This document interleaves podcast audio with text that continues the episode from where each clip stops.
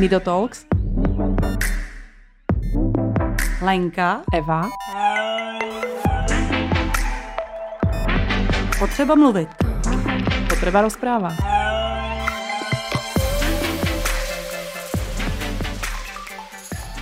Ahojte všetci. Ďalší dielny do Talks je tu a ja mám znovu krásnu možnosť privítať hostku Elišku Antošovu. Ahoj Eliško. Ahoj všichni. Eliška nám napísala sama do Nido Talks a my sme sa relatívne rýchlo dohodli, uh, že sa stretneme. A ja by som možno predtým, než vôbec čokoľvek o tebe poviem viacej, uh, nechala predstaviť teba samú. Ty sa nazýváš na webe a si dohľadateľná ako www.divnoženka.cz. tak prečo divnoženka?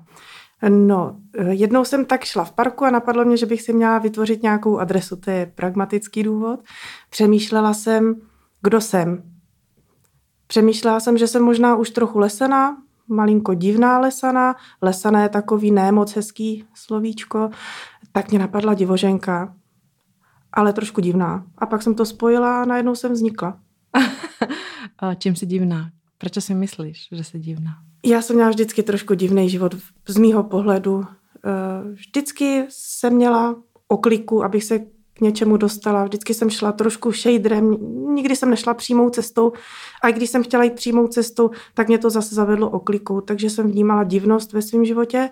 A pak se mi narodili děti, které byly nestandardní. Divný je pro někoho urážlivý slovíčko, ale já ho neberu nějak hodnotícím způsobem, takže divný. Já jsem divná, my jsme divný, celý svět mi připadá vlastně taky divný, ale neberu to jako něco negativního, prostě své rázný, dejme tomu, by se dalo použít. Asi neexistuje metrika na normálnosť a nenormálnosť, divnosť a nedivnosť, vieš? Že to znamená, že, že v tvojom svete možno keď sa tak cítiš, tak ok, ale, ale podľa mňa... V mým oboru existuje. Uh-huh, existuje. Tak poď mi povedať niečo o tebe. Uh, máš tri deti? Mám tři děti, dva chlapečky a malou holčičku. Uh, dva chla- kluci jsou autisté, oba jsou trošku, oba jsou trošku uh, jiní, jako každý jiný autista, ale oni jsou opravdu extrémně odlišní. Starší synek uh, je velmi inteligentní a mladší synek má tedy mentální postižení a holčička je zdravá. A kolik jim je let? 11, 9 a 5. Uh-huh. Uh, 11 a 9. Uh, jak to, že sa stalo v oboch prípadoch, že sú autisti, vieš to? Netuším. Netušíš? Netuším. My máme za sebou genetické testy, eh, různá vyšetření, příčina je neznámá a můj instinkt říká, že to bylo jenom nešťastné setkání genů s jejich tatínkem. Moje a jeho a třetí holčička má jiného tatínka, tak jsme šli čistě pocitově, mm-hmm. že jsme tušili, věřili, doufali, že bude zdravá, že jsme to riskli. Mm-hmm. Uh, ty si ten autizmus svojich detí vlastně poňala uh, trošku inak a zase uh, možno môžeš byť inšpiráciou pre našich poslucháčov, pretože uh, v týchto dňoch ti vychádza kniha a ja, než preskočím ako vôbec do tej knihy, tak skús nám povedať celý ten tvoj príbeh, jak si k tomu prišla, k tomu psaní, prečo máš webovú stránku Divnoženka, prečo píšeš blog uh, a, a zdieľaš svoje pocity uh, a život vlastně s divnodeťmi. No, Začalo to tím, že eh, jsem měla těžký období v manželství a potřebovala jsem ze sebe dostat ty věci. Zavalovala jsem tím kamarádky a už mi to přišlo trošku moc, tak jsem si začala ulevovat do papíru, do počítače a potom mě napadlo, že bych to mohla i publikovat s tím, že by to mohlo někomu pomoct, protože jsem tam ze začátku psala strašně chytře, jak si co zařídit, eh, jak je první zjištění autismu a zaujala, mala jsem takový mentorský postoj malinko z té strany psycholožky. A pak jsem si uvědomila, že si možná trošku něco kompenzuju, možná je to trošku z vrchu a začala jsem se zajímat víc o ty naše běžné zážitky a pak jsem objevila rovinu humoru, černého humoru a to mi mm, přišlo jako nejlepší cesta. Takže píšeš s nadsázkou, jo? To znamená... Rozhodně, Aha. rozhodně. Já jsem teda člověk, který opravdu považuje humor za nejdůstojnější formu truchlení, jak eh, pravil Kopecký.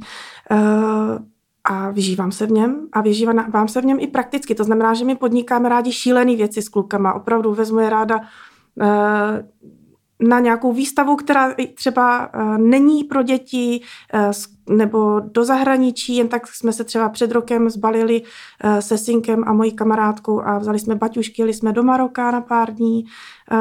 Takže my tak nějak humorně pojímáme celý život, když se to dá. Pak jsou samozřejmě chvíle, kdy ten humor dochází a je taková pauzička, ale pak zase někde nahrábneme a smějeme se.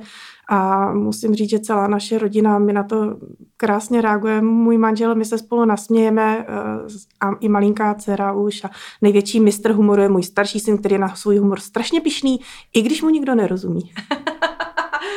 no a zkus mi opísat teda tých chlapcov, alebo respektive takto. Začala si písať kvůli chlapcom, alebo si písala už předtím? No, já jsem měla vždycky ráda psaní, mm-hmm. ale mm, skládala jsem poezii, psala povídky, ale nikdy jsem nic nepubliko- nepublikovala, protože tomu chybělo taková autenticita, nebo neuměla jsem tomu dát tu pravou uh, zajímavost, neuměla jsem to uchopit, bylo to vždycky tak nějak od nikud nikam, ale milovala jsem psaní od jak vždycky. Mm-hmm. A pak to najednou tak ze mě vypadlo a byl na světě blog. A ty si to už na, načrtla, alebo si to povedala, ty jsi vlastně psychologička. Ano. A je to forma terapie psaní? Jo, já jsem si dlouho uh, myslela, že ne. Byla jsem přesvědčena o tom, že píšu jenom pro druhý uh, a že mě to nepomáhá, um, že to je takový normální. A pak zpětně jsem koukala, že v některých chvílích mi to pomáhalo uvědomit si věci, víc se jim zasmát, líp s tím odstupem a dneska už jdu cíleně, potom jako po terapii, uh, už, uh, už si to vůbec neodpírám, to blaho z psaní i pro sebe. Já se možno chytím tohto témata, protože ma celku zaujalo, že uh, ta tvoja profesia v kombinaci s tím autismem.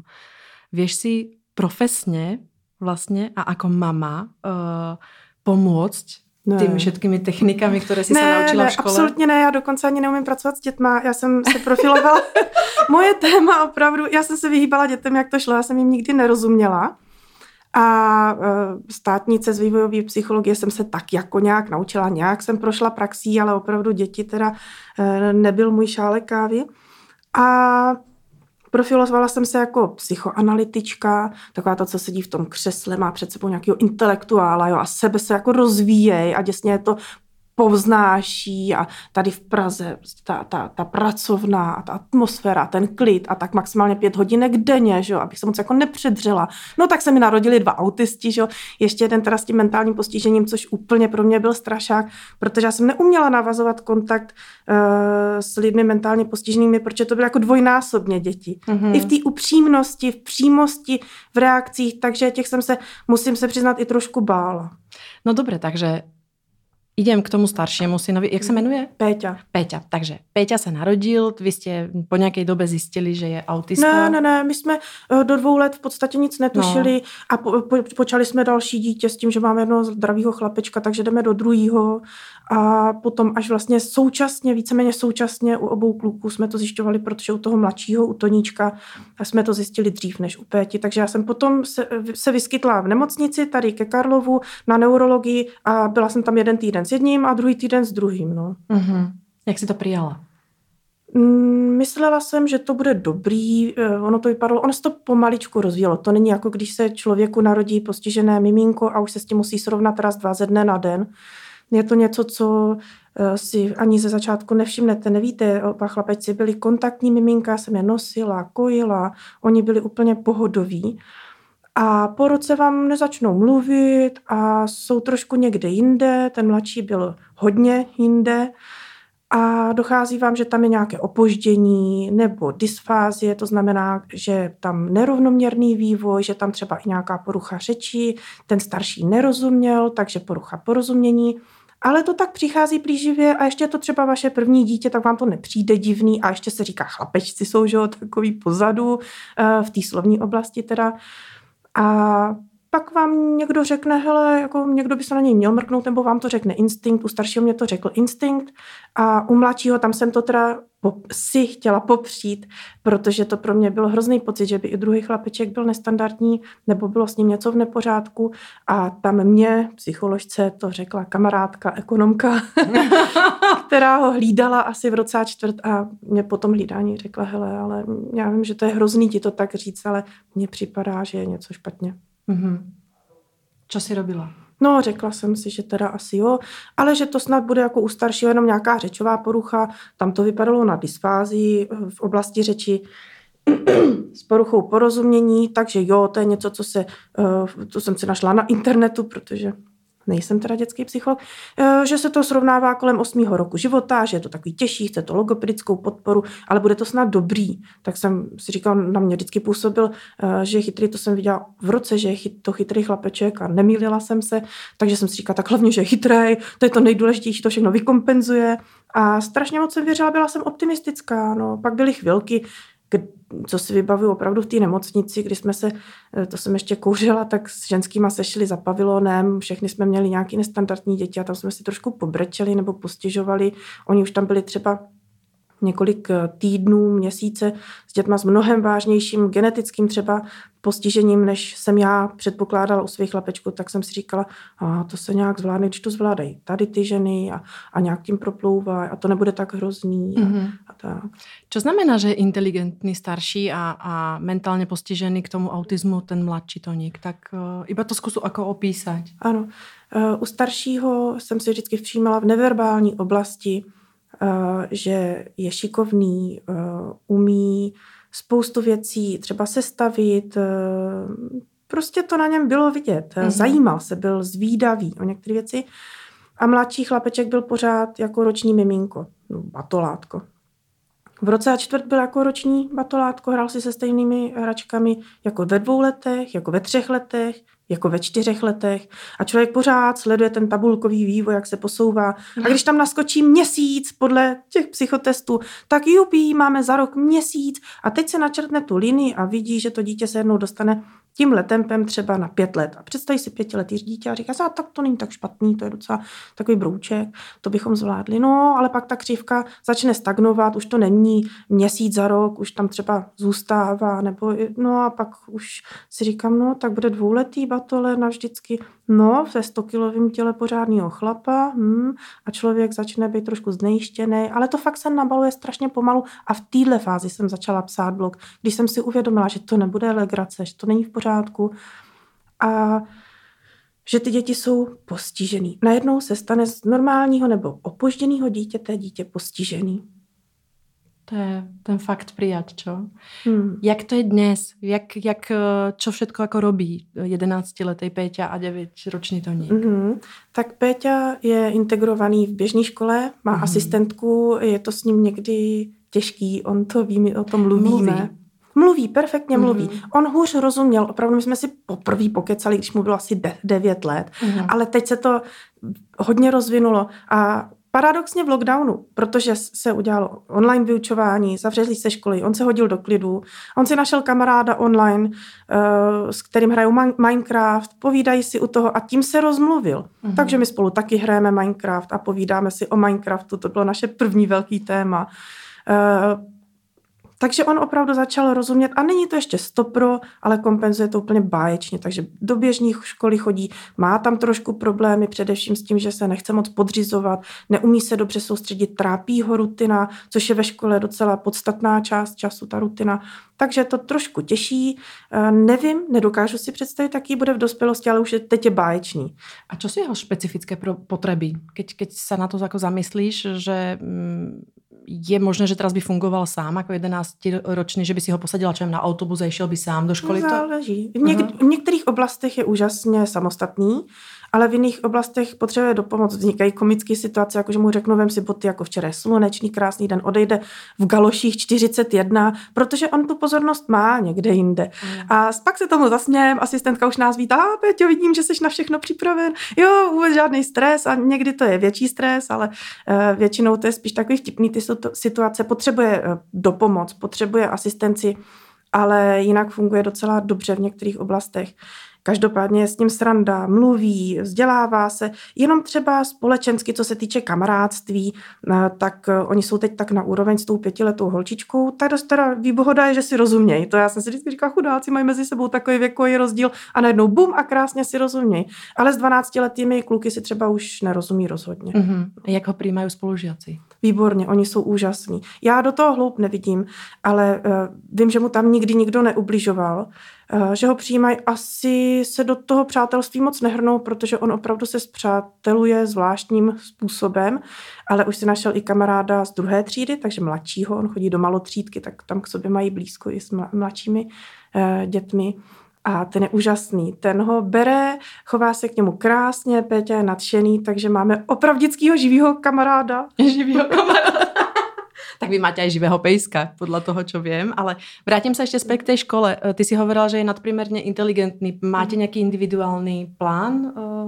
Od včerejška. On, no, tak to je velká, velká. Je to velký, ne, on měl čtvrtý stupeň podpory eh, vzdělávání, kdy nemá individuální plán, ale má asistenta, ale včera to přehodnotili, že by ho potřeboval, my jsme zrovna včera byli právě v pedagogicko-psychologické prohně, tam říkali, že má, že je velmi mm, schopný rozvoje, že to má cenu na tom pracovat a že by si ten IVP teda zasloužil. Mm-hmm.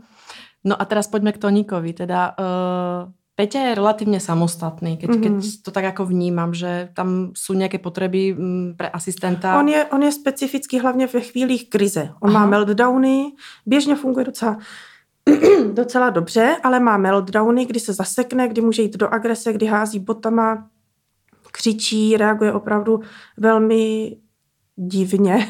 Jak často mhm. máváte to No, bývalo to na jaře, jsme měli strašnou krizi. Já už jsem i volala jeho tatínkovi, s kterým teda nežiju, ať si ho odveze, ať si ho vezme, já už nevím kudy kam. A bylo to zoufalý, to bylo pořád každý den, když zazvonil telefon ze školy, tak já už jsem si říká, a je to tady, a je zase průšvih, a proč mi to dělá to moje... znamená, že to nemá jen u vás doma, ale má ne, to i ve škole. Ne, doma skoro vůbec. Uh-huh. On si netroufne, já jsem trošku... Um, taková drsná matka. Já se na něj zle podívám a pes si sedne. Takže eh, to by si netrouf. Já, ne, myslím si, že máme velmi dobře um, nastavený naše vlastní fungování, ale v té škole byly problémy. No, především. To znamená, že on potřebuje taky ten tvrdší řád? Ne, to, zase ne. se na ně nesmí tlačit. To jo. se musí tak vytitrovat, že člověk mu dá pevný řád, ale nesmí na něj tlačit. Aha. A už ve škole paní asistentka to výborně zvládla, ale taky si myslím, že se zapotila. No a co zabera, keď má tento atak? No, u nás doma obětí a jdeme za pejskem a vytulíme to. On nám obrovsky pomohl. Štěňátko máme půl roku, velký hladko, eh, krátkosrstý kolie a my vždycky říkáme, pojď, jdeme za pejskem, on by se tě bál, Péťo, a on jde, pohladí pejska, obejmeme, pak se obejmeme my a to je úžasné, ale přece ve škole nemůže přijít paní ředitelka začít to tam objímat a mm-hmm. drpkat. Musí taky fungovat i bez maminky. Mm-hmm. Mm-hmm. No a poďme k tomu Toníkovi, teda keď hovoríš, že je s mentálnym mm. postižením, eh, čo to znamená? Keď, keď ich porovnáš ich dvoch, tak eh, v čom je iný právě Toník? No Toníček se nám zasekl v tom vývoji batolecím. On je pořád jako batolátko, i když váží 40 kg. A projevuje se to tak, že mluví, má slova už asi od 6 let, ale jsou to jednotlivá slova pojmenování konkrétních věcí. Rohlík, chleba, máslo a takových slov má Jedlo. asi sto. No, to především a jednoho nejoblíbenější slovíčko. Nechceš. Nechceš. Nechceš. to používá často. Aha. Uh, no, takže... No a jak se, jak se oni dva jako vnímají? No, oni se mají moc rádi oba. Uh-huh. Je to na nich vidět, ale oni spolu moc interakce nemají. Oni jsou opravdu někde jinde. Uh-huh. Uh, Toník je doma? Alebo Toníček, navštěvuje? Toníček navštěvuje speciální školu, ale bohužel nám poslední rok eh, šel hodně do agrese. Mm-hmm. Právě myslím si, že vinou lockdownu to bylo velmi těžký, protože on zlenivil. On se doma zavřel, mu bylo dobře a on už nechtěl chodit ani na výlety. On byl zvyklý jezdit všude možně, cestovat, chodit na bazén, nic z toho nebylo. No, tak se zavřel u tabletu. On si neumí hrát, on nemá hračky, on je nechce. Takže on se tak zavřel, kousek dne tam se houpal v hamace, pak si hrál na tabletu a už nechtěl nic víc od života. A od té doby máme s ním velký problémy, cokoliv po něm chceme. A jde opravdu do takových do takových eh, meltdownů, kdy ubližuje štípe, kouše, kope. Eh, naposled, co jsme jeli vlakem, tak mě tak chytl za vlasy, že si pořezal prsty o ty vlasy do krve. Takže až takový to je, já jsem se vždycky děsila a bála, abych neměla autistu jako z toho legendárního filmu Děti úplníků, který já mám osobně moc ráda, ale, ale říkala jsem si, já mám doma takový sluníčko, to je báječný. Přišla prepuberta a mám to taky, no. Jak se s tím dá pracovat? Ja, alebo existují nějaké Metody, eh, léčba, hmm. terapie. Zkoušeli jsme eh, změnit léky. On má léky od první třídy, ale neměl žádný uklidňovací, měl léky na soustředění. Takže jsme zkoušeli změnit ty léky. To nebyla šťastná cesta ambulantně, protože měl paradoxní reakci. Eh, neprobíhalo to tak, že by ho to sklidnilo, že by se dostal do pohody. Eh, jsou i různé jiné metody, jako třeba stimulace, ehm, hloubkový masáže, práce s tlakem, zmívá, zmívání tlaku, on je třeba neklidný, chodí po špičkách, nejspíš proto, eh, že má snížený eh, cit na tlak vlastního těla. Takže jsem teďka koupila zátěžovou deku a nějaký časovací pomůcky, protože nesnáší čekání. Takže jsou nějaké metody, ale bylo to strašně, strašně malý kalibr proti tomu, co se dělo. Takže teďka došlo k tomu nejhoršímu a to, že už ve škole to nezvládali, takže řekli, že by, si, že by potřebovali, abych se ho zatím nechala doma, než se vymyslí, co s ním dál. Uh-huh. A tak jsem konzultovala s naší psychiatričkou, ona říká, ale cesta už není jiná než uh, medikace uh-huh. a ta už nemůžeme ji provádět ambulantně už to nejde, protože tam se musí vysadit léky, nasadit tak jemně, eh, pozorovat, co to s tím dítětem dělá, to nejde, abych eh, doma mu to nasazovala, zvyšovala, eh, může mít i vedlejší účinky a tak dále, takže bylo nutné zařídit hospitalizaci, což bylo úplně můj největší strašák a mám za sebou nejhorší týden mýho života. A to jsem si zažila hodně šílený věci, včetně i týrání, ale prostě to bylo nic oproti minulému týdnu, kdy já jsem ho tam musela dovíst mm. a nechat. A já jsem si musela vybrat, s kým budu. Jestli doma s malou dcerkou a s autistou, který mě ale teď strašně potřebuje, protože sociálně rozkvítá. Mm-hmm. A je na mě hodně navázaný. A nebo jestli uh, půjdu do nemocnice a budu tam s tím toníčkem. Takže, a byla to nejhorší volba. Takže to bylo kdy? Před týdnem. Před týdnem. Ale už je doma. Ne, ještě pořád není doma. A nevím, kdy bude doma, je to na pár týdnů. Fú, to som ani nepočula. To znamená, že teraz on vlastne prechádza nejakou, nejakou zmenou medikam... Ano, ano, medikace. medikace. Mm. Já jsem ho měla měsíc doma, tedy uh, dva a něco týdne eh, doma já sama, kdy koncem už jsem myslela, že budu volat rychlou. Jednou už jsme ji volali, ale to je potom blbý, protože oni ho odvezou někam, vy nemáte dohled nad tím, kde skončí, hned ho zamedikujou, je to mnohem nešetrnější cesta, takže jsem se snažila uh, samozřejmě kolegu do, tak kde je to nejlepší, kde jsou nejhodnější, kde jsou nejšikovnější nejšikovnější. Takže jsem trávila úplně obsedantně obtěžování mých kolegů asi dva týdny. Eh, potom jsem se rozhodla tady pro, bodni, pro Bohnice, kam jsem se nemohla dovolat. Potom teda, že eh, není pro něj místo, takže další. Potom nakonec, že pro něj místo je přijďte v pondělí, byl nějaký čtvrtek, pátek. Takže pro mě absolutní, eh, absolutně šílená doba. A ještě ten poslední týden, dva je měl, teda měl Toníčka jeho otec, takže jsem měla aspoň trochu prostoru pro toto zařizovat, ale tím horší morální kocovina to pro mě bylo, když Toníček přijela a musela zase odvíst eh, tady do Bohnic. To bylo hrozně těžké. Já jsem o tom ani právě na Facebook nepsala, protože jsem to nejdřív potřebovala obhájit sama před sebou a nějak se s tím srovnat, protože jsem vždycky trošičku odsuzovala rodiče, který eh, volí hrubou eh, farmakoterapii tímhle způsobem. A až včera jsem vypustila do blogu první díl článku o tom, co se vlastně stalo a myslím, že v pátém díle eh, to končí tím, jak vlastně se dostal do těch bohnic. Eliško, poďme sa, ešte sme tu vlastne ako nikoho nemali, kto by mal uh, svoje dieťa v nemocnici bez neho. To znamená, a to vôbec ako neber ako nejaké akékoľvek hodnotenie. Ja presne ťa, ti rozumiem, že máš tri no deti. No to na tom bylo to těžké. Presne. A to na tom ja úplne sa do teba vžívam, že čo si musela prežívať a, a dať tú váhu, kde je potreba mm. uh, zavážiť. Uh, vy nie ste z Prahy, ale ste? No my jsme z Benecka, Aha. v horách, v Krkonoších, takže já teď obden nebo Aha. jednou za tři dny jezdím do Prahy. Do Prahy za Toníčkem. Uh, jaká je ta návštěva? Hrozná. Uh-huh. On, je, on je trochu utlumený, nebo hodně utlumený, ale hlavně nevím, co tam s ním mám dělat. On si se mnou nepovídá, on si nikdy nepovídal. Uh, potulíme se, obejmeme se a já dál vlastně nevím co a on ani taky neví. Takže my na sebe tak koukáme, hladíme se, já mu něco povídám, pak eh, celá nesvá, zkontroluju oblečení, a odcházím, on jenom tak pápa domů a já říkám, ještě to nejde, tak on hm, hm.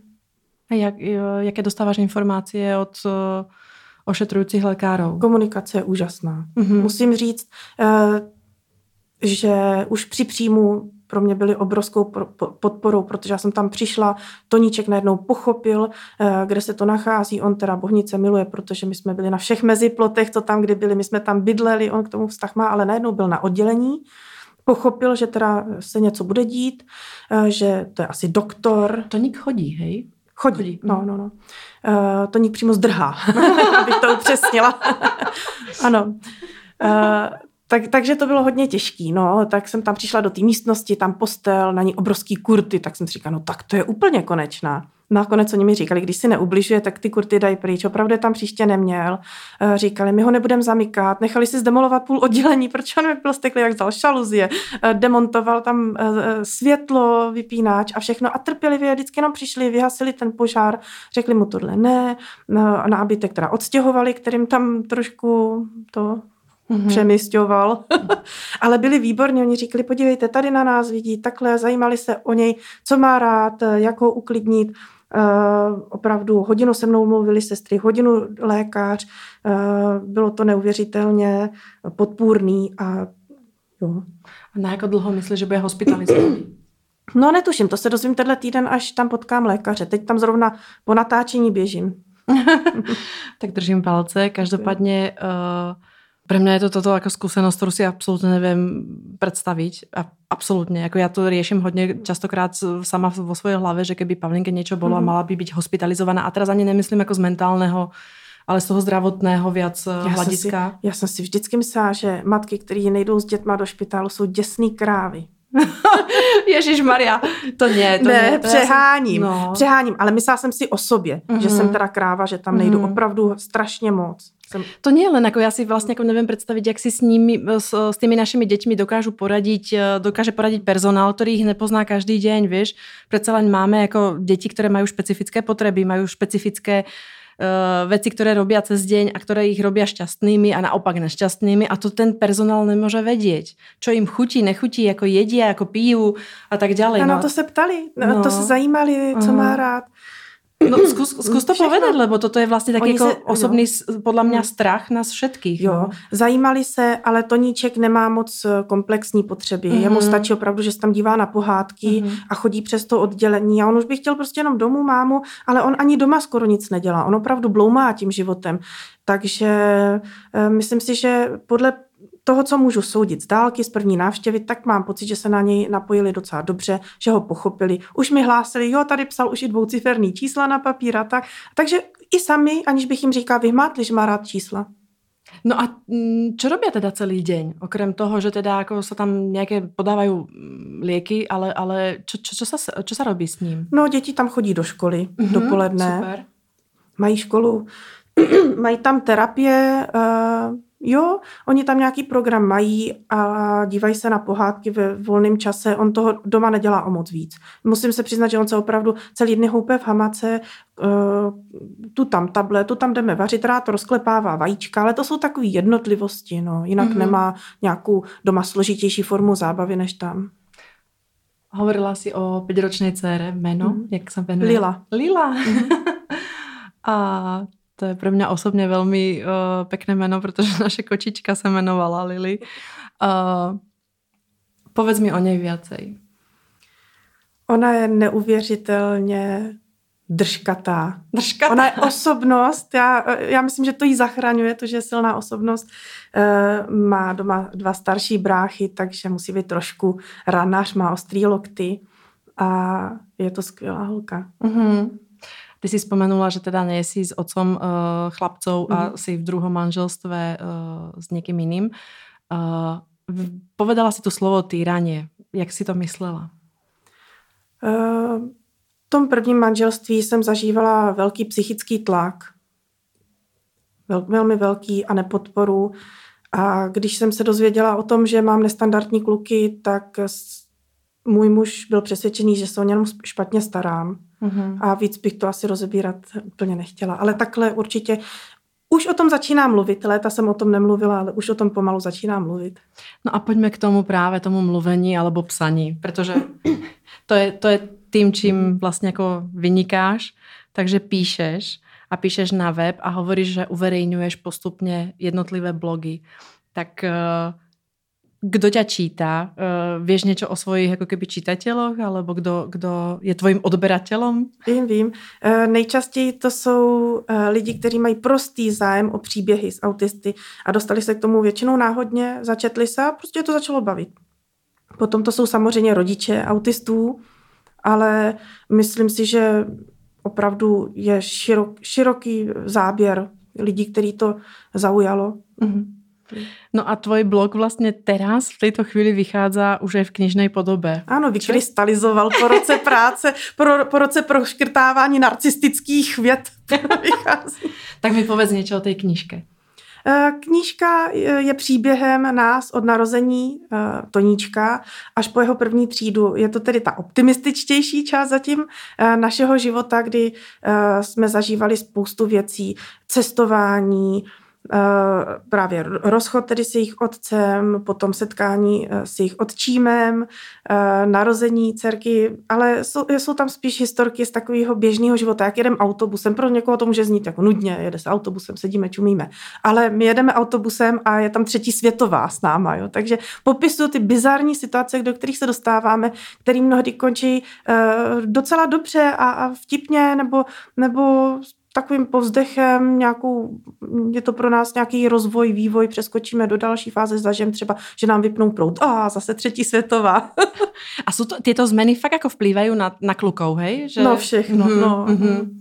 No a teda jako keby knižka se bude volat jako, alebo se volá? Na autismus jedině antibiotika. antibiotika. To má vyjádřit tu snahu o tu léčbu autismu nějakým jednoduchým mm. práškem. No a teraz jako keby ona vychádza právě v těchto dňoch. Kde ju mhm. najdeme? Povedz mi. Uh, najdete ji na internetu, nakladatelství Igor Indruch a potom i v nějakém knihkupectví. Mm-hmm. No držíme palce, protože těba čaká, alebo už, keď vyjde tento podcast, už bude po krstě. Povedz mi, jaké to je vlastně vydať vlastnou knižku. Jak, jak, jak, jak, čím si si prešla vlastně? Jako, zober si, že já si představujem, že máma troch dětí, z toho dve uh, s autismem, musí být vyťažená na 185% a vůbec netuším, kedy píšeš, podle mě v noci. Mm-hmm.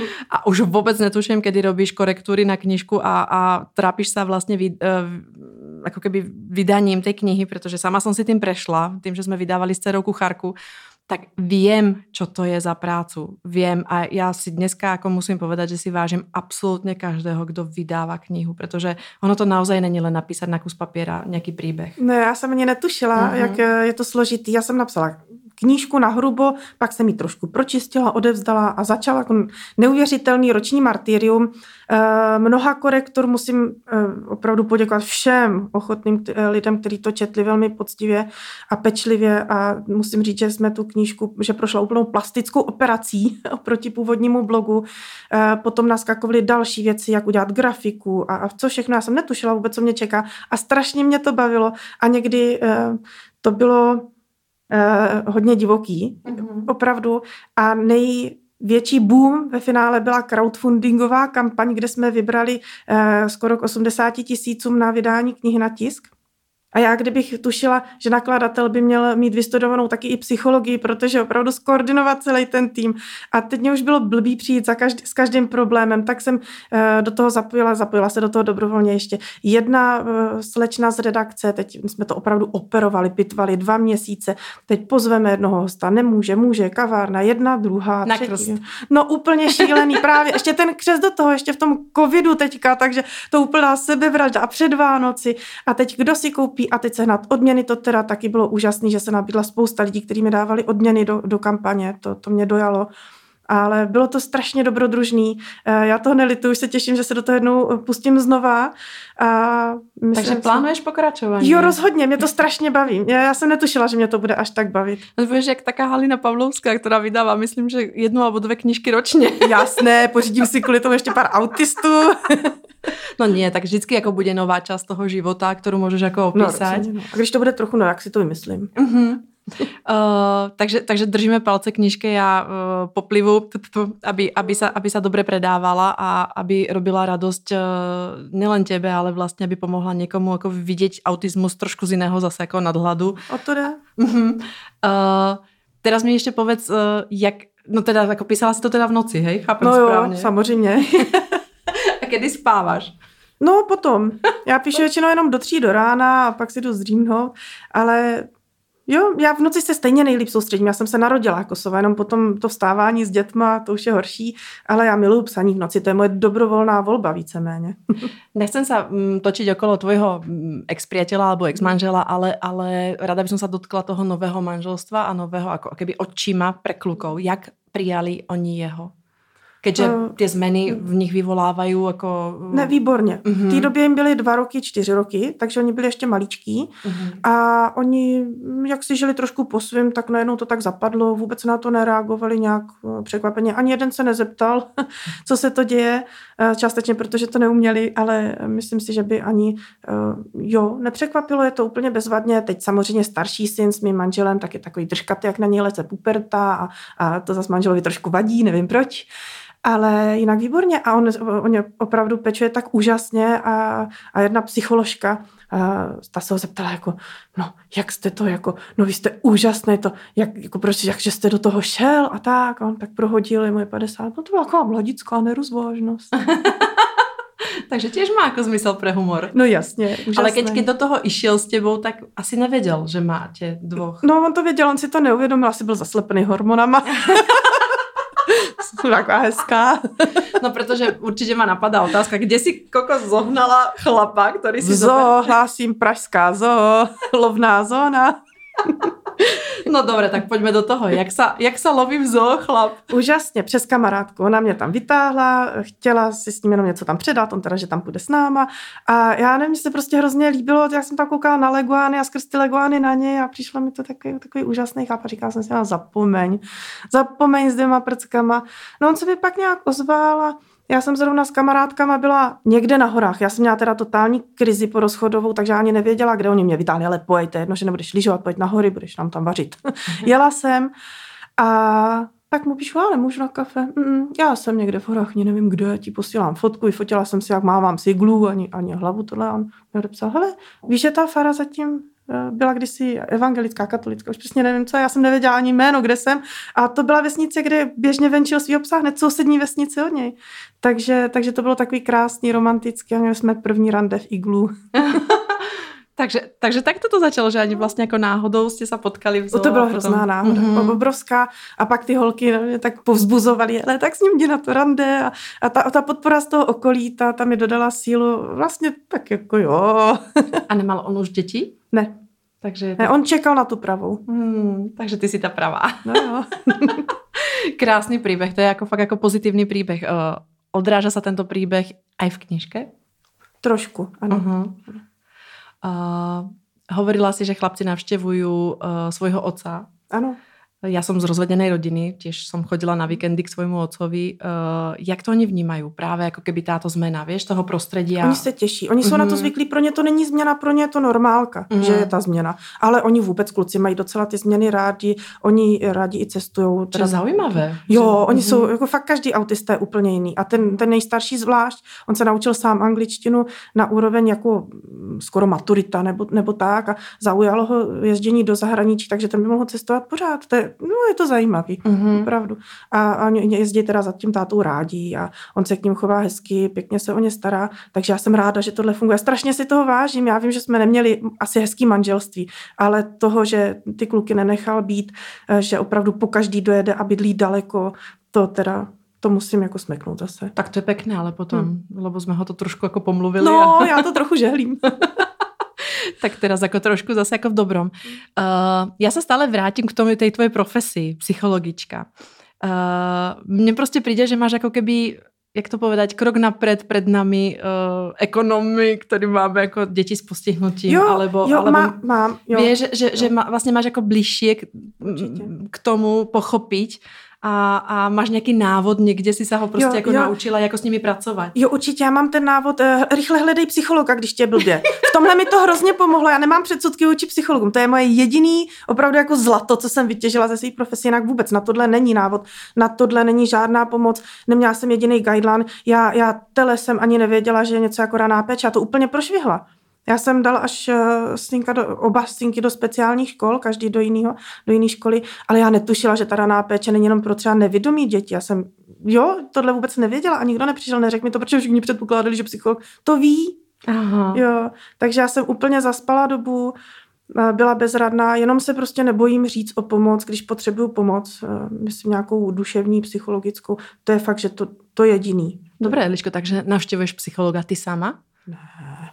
Jo, jo, ale ne, nechodím teď do terapie, ale procházím supervizí, eh, tedy já sama dělám terapii a můj supervizor se mnou mluví, je to vlastně můj, moje spovědnice a občas, když je mi špatně, eh, tak to na něj vysypu i v té supervizi, ono to do toho tak nějak celkově patří. Takže v podstatě ano, eh, i když to není klasická terapie. Takže ale... si nám ale neobjasnila, ty se tomu venuješ profesně? Ano, já pracuji především s rodiči postižených dětí. Uh-huh. A teda kde, alebo jako? Já jsem na volné noze, ale externě spolupracuji třeba s Apériem, kde dělám lektorku pro skupiny rodičů postižených dětí a tu a tam jedeme eh, s ranou péčí do Karlovarského kraje, eh, kde se starám během víkendového pobytu o rodiče eh, právě klientů mm. raný péče, takže malých, většinou autistů. Kedy ťa máme kontaktovať, keby sme boli v jakej situácii? Kedy, kedy si myslíš, že tí rodičia, alebo ja si myslím, že chodia relatívne veľmi neskoro, preto sa pýtam túto otázku, kedy si myslíš, že je tá, ten alarmík by mal zazvoniť, uh, už poď, uh, kontaktuj ma, aby som nevyhorel ako rodič, aby som nezlyhal potom, vieš, v takých tých běžných... Hmm. Ona není špatná prevence, tak uh, podívejte, objektivně máte nějakou těžkou životní situaci. Než je člověku blbě, než se sesype, může zajít za psychologem i tak si popovídat. Jo, hele, jsem zralej na psychologa nebo ne? Tam není žádný stádium dozrání. Jo? Na psycholo- ke psychologovi chodí běžně lidi, kteří nemají vlastně žádný velký problémy. Chodí tam kvůli seberozvoji. Jo, takže klidně hnedka můžete přijít a říct, eh, mám objektivně nějaký potíže, ale ještě si neuvědomuji, že by mě to nějak eh, dostihlo nebo že bych to eh, nesla blbě, ale můžeme začít pracovat fajn. Ale tam je samozřejmě taky těžký třeba zvážit m, takové věci, za jakým psychologem, jestli na to mám peníze, jestli chci chodit na soukromo, jak to směrovat, tak to si každý musí asi nějak jako sám tohle to naordinovat. Psychologie teda platěná služba? Někde ano a někde ne. Někteří psychologové jsou na pojišťovnu. Eh, výhoda je samozřejmě ta cena, nevýhoda je dlouhá čekací doba a ne každý psycholog má smlouvu s pojišťovnou, eh, to je opravdu mm. docela složitý eh, sehnat smlouvu, musíte mít třeba atestaci. Nebo, a už to taky eh, díky eh, tom, těm lockdownům, díky eh, pandemii, tak už také pojišťovny ustupují z těch všech požadavků, co měli na začátku a taky ne každý psycholog chce mít nařízených x hodin od pojišťovny, to není nekonečná terapie, jo? takže když chcete opravdu, budete vědět, um, ano, chci pracovat rok třeba s tím psycho, psychoterapeutem, tak možná budete směřovat k té placené péči spíš, pokud na to finančně máte, což je další, já jsem si opravdu nevybrala moc lukrativní teda mm. oblast klientů, měla jsem pracovat s workoholiky, Jsi byla milionárka. No jasné. Každopádně nechcem, aby si prezradila nikoho konkrétny osud, ale čo je také ako keby spoločné charakteristický znak pre rodičov postihnutých detí uh, v rámci tej psychológie? S čím no. sa tak stretáváš vo svojej praxi? S obrovskou rozmanitostí. Mm-hmm. Právě, že každý rodič přichází s něčím jiným, eh, zvládá to nějak jinak, ale všimla jsem si jedné věci. Když to zvládnou, když někam, eh, když tu péči, když projdou nějakou dobou tou péčí a tím mateřstvím nebo vůbec rodičovstvím s postiženým dítětem, tak jsou uvnitř nějakým způsobem zvláštní, silní, obohacení. To platí i pro sourozence, což je často opomíjená oblast rodin s postiženými dětmi, tak, tak je v nich něco. Je tam něco strašně zajímavého, silného a opravdu ty hodnoty a všechno těch lidí si eh, všech strašně moc vážím a těch sourozenců teda taky. A ty pracuješ s konkrétním jedným členom alebo s celou rodinou? Jak, Jak to? Uh-huh. Že jsou aj nějaké rodinné? Nazývá se to terapie? Rodinná terapie. Já přímo nedělám rodinnou terapii, ale třeba během těch víkendovek tak eh, můžu, může ke mně přijít celá rodina nebo ke mně chodí postupně jednotliví členové té rodiny, což je trošku složitější práce, ale je to zajímavá, zajímavé pro tu rodinu, že tam odkryjou třeba nějaký témata, o kterých se dřív v té rodině nemluvilo a potom to můžou dopracovat posléze časem, až odjedou z toho víkendu, už, už jednou seděli u psycholožky, tak už to není tak těžký si tam mít sednout po druhý, protože vidí, že to není nic hrozného. Jako nechcem tě navádzať, ale mě, mě evokuje vlastně, že či nejsou jako vyčerpaný, že či tam není to tak no rozhodně, to je pravda. To, no, ale to je zase Kovářová kobila, už to ani nevnímám, jak jsem taky vyčerpaná. Jasně, ano, a to bych měla připomínat i sebe, i skrz tuhle perspektivu vidět ty rodiče. Ano, ano, určitě, vyčerpání je teda obrovský znak. A co jim radíš? No, samozřejmě odlehčování. Mm-hmm. Nebát se toho. Oni, já pracuji hodně s rodiči malých dětí a oni ještě třeba nikdy nesvěřili to dítě nikomu. Mají hrozný strach. A já si to vysvětluju tak, eh, že vy zažíváte někdy takovou symbolickou eh, smrt dítěte. Jo? Vám se narodí eh, dítě a už v bříšku, když ho máte, si představujete, kam chodí do školy třeba, jak vypadá, jak budete plíst copánky a bum, najednou je třeba postižený a to vaše imaginární miminko umře. Jo, pak máte a je to pořád to samé dítě, ale už fantazíně musíte směřovat jinam. A ta fantazie se rozvíjí. A vy jste se museli něčeho vzdát.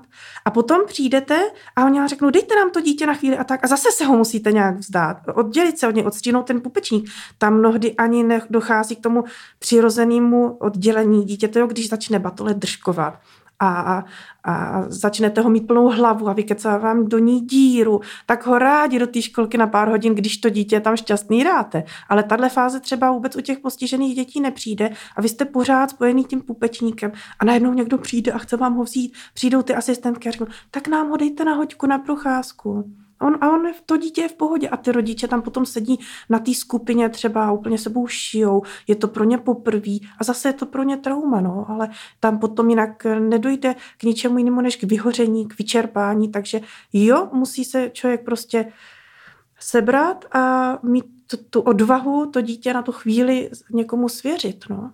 Stretáváš se s případmi, že jich musíš doporučit psychiatrovi? Ne. Uh-huh. Já to, já ne, no, uh-huh. Že nebylo něco také. Takhle, eh, já jim, no občas, když třeba říkají, nejsem jako na medikaci, co s medikací, já říkám, jo, vždycky je fajn uh, mít tam zřeteli i třeba, pokud chcete medikaci, jděte za psychiatrem, je to naprosto v pořádku, dobrý. Ale že bych někomu řekla, jako podívejte, ale uh, vám bych doporučila. To teď v poslední, v poslední době ne. A nebo, nebo je to možná taková samozřejmá součást toho, co já jim říkám, že i toho psychiatra a ty léky, že se k ním přirozeně dostaneme, ale nebylo tam takový to, a my už jsme skončili, tady pro vás víc nemá, musíte jít mm-hmm. k něčemu, jako takovým jako psychiatr. To tam vůbec není, protože ten psychiatr je paralelní péče, není to horší stupeň pomoci, jo? To, to mnohdy tak rodiče vnímají tak a teď už jsem skončil u psychiatra. To je teda horší. Ne, to je, to je prostě jiná služba úplně. Jako krásně si se dotkla, teraz mi to vrtá v hlavě a vyjadrím se k tomu, protože jako si hovorila, že to imaginárne miminko pochováš, protože máš nějakou představu a narodí se ti postižené dítě. Vlastně velmi podobně se to dělalo mně a nikdy jsem to takto nenazvala. Ale čo je zaujímavé, a my sme tu aj mali v, ako hneď v druhom podcaste moju druhú dceru, aby sme presne ako rozobrali to téma uh, tej sestry alebo to, mm, tohoto súrodenca. Se jaké to je, jak to vníma. Já vlastně doma se o tom normálně jako nerozpráváme. Ne, že by to bylo tabu, ale vlastně není taká příležitost jako tak Kristinka, jak se cítíš u nás doma. A ona to ona vníma. Ona by stejně kecala. Ne, já si myslím skôr, že ona, ona, ona v tom vyrastá, takže mm. pre ňu je to štandard. Ona nezažila to, že by něco imaginárně si vysnívala a něco se jej v životě zmenilo. Ona se narodila do toho prostředí a nějak v něm jako ide od začátku. No, ono to překvapivě zase takový rozdíl není. Ano. Jo, ono to takový rozdíl není. Zase to dítě, když je prvorozený, tak si už je aspoň někdy tu plnou pozornost, pak je mu teda trochu odebraná, ale to s každým novým sourozencem. Jo, jo. Takže ono, jasně. Já jsem si všimla uh, toho, že ty dospělí sourozenci jsou potom velmi silní a, a inklinují k pomáhajícím no, procesům. Já jsem nedokončila tu myšlenku, mm-hmm. že vlastně nejvíc, uh, čo ma teraz jako celku šokuje sami na mě, že přesně já mám také ty majetnické sklony na ty svoje děti, lebo, lebo prostě Pavlinka je jako mimino, je, je prostě pupočná šnura nerozdělená, přesně mám tě pocity, čo si jako ty povedala. Já když ju někde nechám, tak já vlastně o to horšie si to užívám, to volno, protože si hovorím, či to zvládajú, nezvládajú. Už, už je to lepšie, pozor. Ale čo je zaujímavé, tak já mám tie majetnické sklony k tej zdravej. Mm-hmm. A to je horšie, protože já vlastně nedávám prostor se vyvíjať, ale to ona sa vyvíja až moc, je v Londýně, ale já vlastně každý deň s ňou som v nějakom kontakte, protože mám prostě jako potřebuju stále hlídat, stále jako potřebujem jako vědět, že je v poriadku, že je živa, zdravá a že netrpí hlady a tak dále. Ale strašně ma to zaráža, že má 20 let a já mám tyto sklony aj k něj, nelen k té Pavlinke. No, tak téma pro psychoterapii bezvadný. Aha, super, takže kdy máš čas? ne, ja sa, ja sa vôbec netajím tým, že som navštevovala mm, psychologa a chodila som na, na stretnutie a mne to vlastne v danej chvíli ako veľmi pomohlo, pretože som pochopila, že mám nejaké svoje, ako keby, ja som sa nedokázala nadýcha, nadýchnuť, ako mne, ja som mala nejaké panické ataky, alebo čo to bolo uh, prostredie, v ktorom som sa vlastne v tej chvíli nachádzala, tak pre mňa bolo strašne malé, pritom byť veľkostne bolo veľké. Sedela som na záhrade a ja som mala pocit, že ma to utlačí. Takže uh, je to za mnou a musím sa priznať, že ďakujem práve ako keby tomu, že som chodievala na sedenie aj s mojím manželom, takže a no, pomohlo no, nám to. je tam prostor třeba pro další mm. rozvoj. Teď už to není krizovka, mm-hmm. teď už je mhm. to rozvoj právě třeba v tom uh, s tou dcerou pustit jí, ne, ne, ne, možná na ní netlačit nějaké svoje emoce, mm. ale zase já si myslím, že jí to třeba dělá dobře, protože je to forma pozornosti. Jo, a jako co by za to spousta dospělých dětí dalo, uh, aby maminka měla zase takový zájem, jo. Mm-hmm. Takže pokud to není dusící, což nepři, mně nepřipadá, případně ten útěk do Londýna není úplně špatný nápad, jako mně to připadá uh, docela taková úrodná půda, jenom ji trošku kultivovat v pohodě. Hmm. Jo? Ale potom taky, uh, jasně, jsou krize, uh, jsou i problémy, kdy opravdu ten sourozenec třeba nějak viditelně trpí. Jo, ale i ty sourozenci, kteří to bezvadně se s tím srovnali, uh, naučili se s tím žít, posílilo je to, posunulo je to do té sociální oblasti a jsou s tím srovnaný a toho sourozence milují všechno. Jako zvenku by člověk nehádal, že by tam byl jakýkoliv problém, tak můžou mít ještě uvnitř zapouzdřený nějaký věci nedořešený z té minulosti. Přece jenom je to bolestivý a často ti sourozenci to překompenzují do takové absolutní lásky. Mm-hmm. To se mi mhm. zase líbilo, jako to tam poznámečkaří taky štve, že jo. Mm-hmm. Uh, takže takže tohle je fajn, ale... Ale stretli jsme se a dokonce, teraz si nepamätám, kdo z hostí nám to spomínal, uh, že si získávají súrodenci kolikrát aj takú tú um, pozornosť, ktorú majú v predstavu, že, je, že sú o ňu ukrátené alebo ukrátení. Mm-hmm. Uh, a někdy to teda jako až skončí takými, no prostě jako excesmi, víš, že, že v životě jako to urobia také jako keby fuck upy, mm-hmm. nazvem to tak. Uh, které potom těch rodičů jako trápí, že se musí jako keby hasit. Ale to je i v běžných rodinách. A to je v běžných mm. rodinách i při zdravých dětech. Mm, ale právě proto je potřeba ty sourozence pečovat a dávat jim tu pozornost. Mm-hmm. A já jsem se setkala i s případem uh, dvou sourozenců, kdy uh, ten starší sourozenec byl taky na autistickém spektru, eh, velmi citlivý na zvuky a, a na tu divokost toho mladšího sourozence a oni eh, to dítě starší nechávali pečovat hodně o to mlad, malý dítě. A ten starší sourozenec to byl úplně zničený a ty rodiče nechápali, že to není automaticky, že to je jenom hodinka, dvě, tři denně, jako uh, jo, takže uh, to jsou potom takové extrémní situace, jo, který potřebují který potřebují řešit. Uh, ty běžné problémy, co se týče boje o pozornost, to je i mezi zdravými sourozenci. Mm-hmm. Proto třeba kolikrát sourozenci, kteří, nebo děti, kteří mají uh, čtyři sourozence, pět sourozenců, mají potom jedináčky. A naopak ti, co vyrostou samotný chudinky bez sourozenců, tak pak mají pět dětí. A ty zase potom mají ty jedináčky. Prostě to Zacyklený cyklus. Ano. Eliško, ešte ma napadá otázka s tebou spojená tým, že píšeš, odkrývaš samu seba, vyzliekaš sa pred ľuďmi vlastne, obrazne povedané. Já myslím, že už něco prosáklo. Ne, aspoň nevím o tom. Ne. Uh, Jak vnímaš okolie, alebo jak si myslíš, že ťa vníma okolie, alebo ty, čo ťa čítajú, vieš? Ako si pripravená aj na to, že alebo dostávaš niekedy, nechcem povedať hejty, ale dokávaš, do, dostávaš i reakcie, ktoré sa môžu stretnúť napríklad s, tým tvojím, s tou tvojou formou humoru. Rozhodně. Uh, s, nejakou, s nejakou negatívnou odozvou. Uh, povedz mi o tom niečo. Eh, setkala jsem se s kritikou především od vysokofunkčních autistů dospělých, kteří hájí eh, jakoby práva těch nízkofunkčních, kteří nemohou bojovat za sebe. Mm, z jednoho pohledu to naprosto chápu. Eh, je to eticky na hraně psát o někom, kdo se k tomu nemůže vyjádřit. Dlouho jsem si to srovnávala v hlavě, dokonce bych řekla několik mm, měsíců až let před vydáním knihy, jestli do toho jít. A Tito lidé mi teda psali občas dost agresivně a e, nepřátelsky. Setkala jsem se i s pojmem, že e, si na dehumanizuju. Mm-hmm. E, asi nějaká forma ponížení, odhalení, o kterou by on nestál, ale já to bytostně cítím uvnitř sebe, že to níček by se za to nikdy nestyděl, že on se za sebe nestydí, já se nestydím za něj. A se starším jsem se o tom promluvila a ten je jedním z největších fanoušků mý knížky, takže Takže to mě až dojímá. On mi úplně neumí vyjadřovat eh, někdy složitějším způsobem lásku.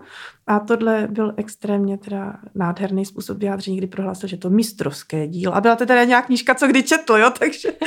A to je krásné. Takže toto povedal, že je to ano. mistrovské dílo. tak na tu knihu sa veľmi teším. A, no a dobre, jak si vieš poradiť s tými negatívnymi kritikami, jak na ne reaguješ? No, já si každou eh, teda vezmu k srdci, pokud to není jenom nějaká zprostěrna, ale s tím jsem se nesetkala. Jo, zatím jsem se setkala s tvrdou, ale konstruktivní kritiku, tak já si to vždycky eh, proberu, někdy to i skonzultuju třeba s odborníkem, s nějakým speciálním pedagogem eh, nebo s nějakým psychologem a velmi se zajímám, takže já jsem ráda i za tu negativní zpětnou vazbu, jenom bych jako byla ráda, kdyby nebylo tak moc, abych to neunesla, což zatím není, protože je pravda, že tím, že si všechno beru, všechno přebírám, tak kdyby to třeba bylo 50 na 50 s tou pozitivní, tak bych asi mě to znemožnilo pracovat. Ale tím, že je to taková rozumná míra, tak já jsem za ní opravdu vděčná. No a čo je ta motivace vydať tu knižku? Čo je ako za tým? Vieš, že zober si teraz si povedala to negatívne, lebo som sa na to opýtala, ale ja to berem a možno to tam, tam smerujem s tou otázkou, e, prečo píšeš o synovi, který se k tomu nedokáže vyjadřit, alebo... Protože když se o nich mluvit nebude, tak budou pořád někde v pozadí. O to, o to, proto jsem dneska tady. Protože čím více o tom bude mluvit, tím méně to divný přijde ostatním lidem a budou je brát naprosto přirozeně jako součást společnosti. Oni jsou součást společnosti a vždycky tady byli. To není jako když uh, moje jinak milovaná úžasná tchyně řekne, ale to tady nebylo. Ale oni jenom nebyli vidět. Přesně tak, hmm. přesně tak. Uh, ja ďakujem za tú odpoveď, pretože presne tam, ako smerujem, mm, my sme tiež dostali uh, zo pár uh, správ s Lenkou, že naše deti sa k tomu nedokážu vyjadriť a často o nich mluvíme bez nich alebo bez ich názoru. Ja som presvedčená, že robím uh, to najlepšie, čo dokážem robiť pre moju dceru a čo si v tejto chvíli myslím, že je dobré pre ňu i pre mňa. A mluvení o našich deťoch pomáha mne samej, pomáha Lenke a pomáha i vám, ktorí nás počúvate, pretože iba tak to môžeme ako šíriť do spoločnosti, aby, aby sa nestalo to, čo sa stalo presne pred 30 rokmi, že sme, že sme si povedali, ale oni neexistovali, existovali. A možno ich bolo aj viacej. A s nima, a, a s nima neexistovali ty rodiče, Presne ale. Tak. Jo, oni vlastně s nima zanikli, s těma dětma. Mm-hmm. Jo, jako jít se někde seznámit, jako pečující rodič o e, těžce postižený dítě bylo něco hodně divného. Přesně tak. Jo, a teďka mně připadá, že už je to nadějný, já už znám opravdu e, tolik rodičů, kteří si našli partnera, i když mají doma opravdu ležící děťátko. No, to je, to je ten cíl. To je ten, hmm. Ano, my jsme normálně součástí společnosti, my se umíme smát, my žijeme, my jsme úplně stejně divní, jak všichni ostatní. Eliška divnoženka CZ. Uh, Eliško, máme hodinu za sebou, neuveríš, uh, ubehlo to strašně rychlo. Já jsem velmi rada, že jsme se pobavili možno aj trošku o tej psychológii, pretože to ma veľmi zaujalo. A vlastne si mi dala odpoveď, že ani keď si vyštudovaný psychológ, tak návod na, uh, na to, ako, ako fungovať uh, s vlastnými deťmi s postihnutím nemáš. Uh, ďakujem ti veľmi pekne, že si nám napísala, pretože to je strašne zaujímavý príbeh uh, a to prepojenie. Držím palce tvojej knihe. Ďakujem. Uh, všetci, ktorí, ktorí budete mať záujem, tak nájdete viacej informácií na www.divnoženka.cz a určite aj na našich stránkach, na nido.cz, Nido Talks. A uh, Všetkým vám prajem všetko dobré, tebe hlavně Eliško. Děkuji a já vám přeju, ať vás poslouchají nejenom rodiče pečující, postižené děti, ale co nejširší veřejnost, protože se posloucháte krásně. Já myslím, že na to člověk nemusí mít opravdu tu úlohu toho pečujícího. Takže prosím, poslouchejte a bavte se tím, dojímejte se tím, protože je to nádherný, poslouchá se to prostě báječně. Ježiš, tak to děkujem, stojím mi chlupí na rukách, na nohách. ne, opravdu smekám, já proto jsem se sem přihlásila a vetřela, protože jsem si říkala, tohle bych chtěla být součástí. Ježiš, děkujeme, děkujeme a každopádně my jsme se dozvedeli asi před eh, dvoma týždňami s Lenkou, že si nás pušťají aj na škole so špeciálnou pedagogikou, čo bolo ako bomba ako zistiť, že naše podcasty doporučujú študentom, mm-hmm. aby si vypočuli, keď, keď majú aj nejakú ako keby seminárnu alebo diplomovú prácu práve na toto téma, mm-hmm. tak aby si tam vytrhli presne, keď budú mať autizmus, tak aby si vypočuli teba, Outtalk a neviem, budeme mať Báru uh, čujekos, alebo, alebo prostě ako keby, keď budú mať o detskej mozgovej obrne, o špeciálnych syndromoch alebo o nemocneniach, to sme mali práve teraz Peťu Tomalovu, takže to prostě jako keby... Uh... Je to nejpřirozenější zdroj informací. Mm. Když si mm. něco přečtete v knížce odborný, já jsem se teda během těch studiích úplně o životě jako nic nedozvěděla, no. ďakujeme, ďakujeme Liško tebe, nech sa ti darí, nech uh, Toník uh, je čoskoro doma a v poriadku. Uh, Peťa, nech skvetá ešte viacej, ako všetky tvoje deti nech skvetajú a nech si šťastná a zdravá. Děkuji. Majte sa krásne všetci, počúvajte nás ďalej.